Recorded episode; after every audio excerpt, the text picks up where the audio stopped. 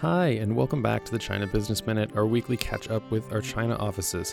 I'm Ian Hutchinson, and as both of our China offices are on holidays, we're going to get the latest from Matt Margulies, our Vice President for China Operations, who is currently in DC. Matt Margulies is our Vice President for China Operations. Matt, so the news has, of course, been dominated by the sudden appearance and spread of coronavirus in China and elsewhere. So, what can you tell us about some of the impacts, what we're seeing? Um, of course, we're not a medical resource at all, so we will not be commenting on that. But what kind of logistical and business impacts are we looking at? Over the weekend, the spread of the novel coronavirus originating in Wuhan, China, continued to accelerate.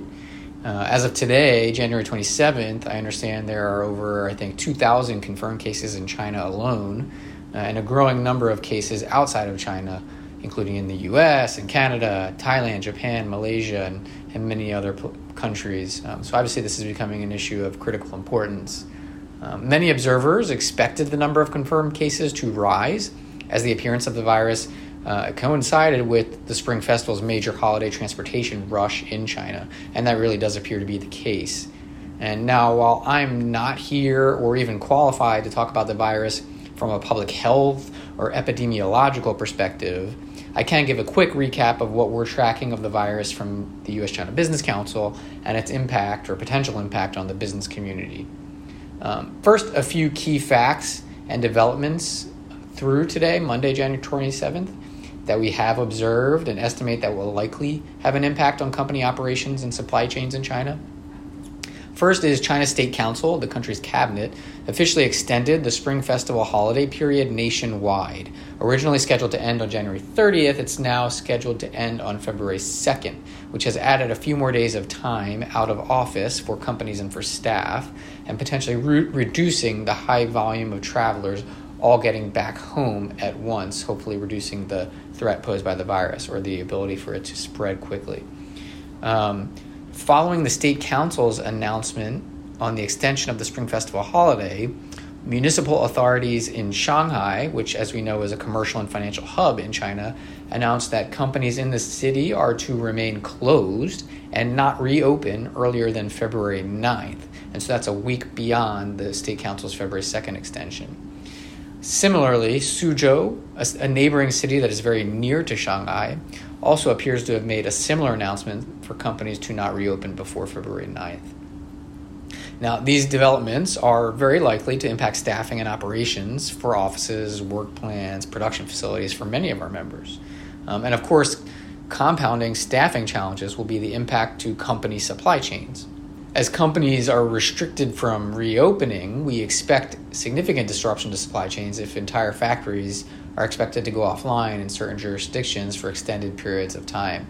Um, and to be honest, those we're not sure uh, how long those delays or those um, closures will last. Uh, USCBC understands that different municipalities can make determinations on company closures and operations independently of each other. However, as Shanghai and Suzhou come out with these early announcements, I expect a number of other major cities will likely continue to follow suit with similar announcements in the coming days. In addition to the holiday extensions and the required company closures, most of us have already observed varying levels of quarantine and restrictions on transportation to and from certain cities and provinces.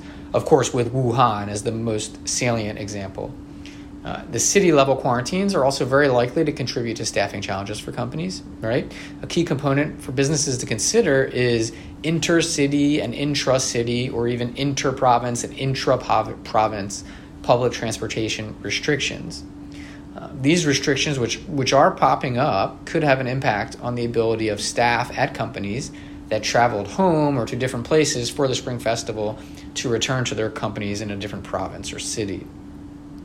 Now, the restrictions are also likely to impact staff commuting to and from work within a city, even if they have returned to the city uh, where their work resides the restrictions are likely to impact their ability to get to work via public transportation once companies are eventually permitted to reopen. And just two early examples of that on January 27th, uh, the Ministry of Transportation for Jiangsu, one of China's, China's largest provincial economies, announced that interprovincial passenger trains and passenger buses are no longer allowed to enter or exit the province, with a date for return of service to be determined later.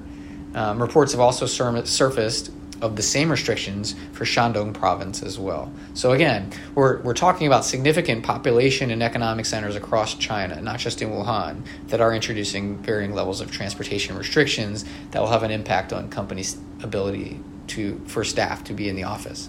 All right. So what kind of options are our companies trying to offer then to, to overcome some of those issues? I understand many USCBC member companies are offering or mandating re- remote work or telework options to their staff for the time being.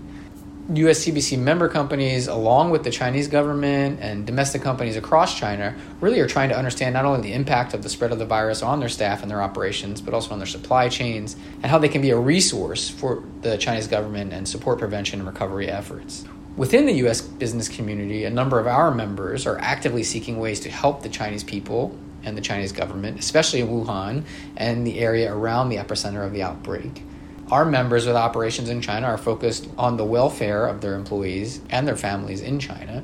We, the US China Business Council, are actively working with our members to share communications with them about the urgent need for donations of medical equipment um, or supplies to hospitals in and around Wuhan, and we're working to facilitate connections for them. Our members, of course, are dealing with varying degrees of disruption in their businesses, including supply chain issues, temporary closings of some retail outlets and factories, and other challenges. But at the end of the day, their primary focus is on the well being of their employees, their customers, and the people living in the communities where they operate.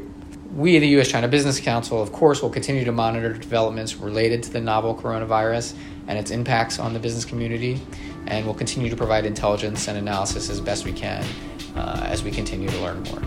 All right, thanks for that, Matt. Um, if any member companies have any kind of material support they want to donate, go ahead and send me an email. My contact information is in the show notes, and we'll get you connected to a group that's organizing that effort. Uh, again, that was Matt Margulies, our Vice President for China Operations. China Business Minute is a production of the U.S. China Business Council, and you can learn more about our work on our website, uschina.org. If you like the show, please do leave us a rating and review. It will help other people find it. Thank you for listening, and we will be back next week.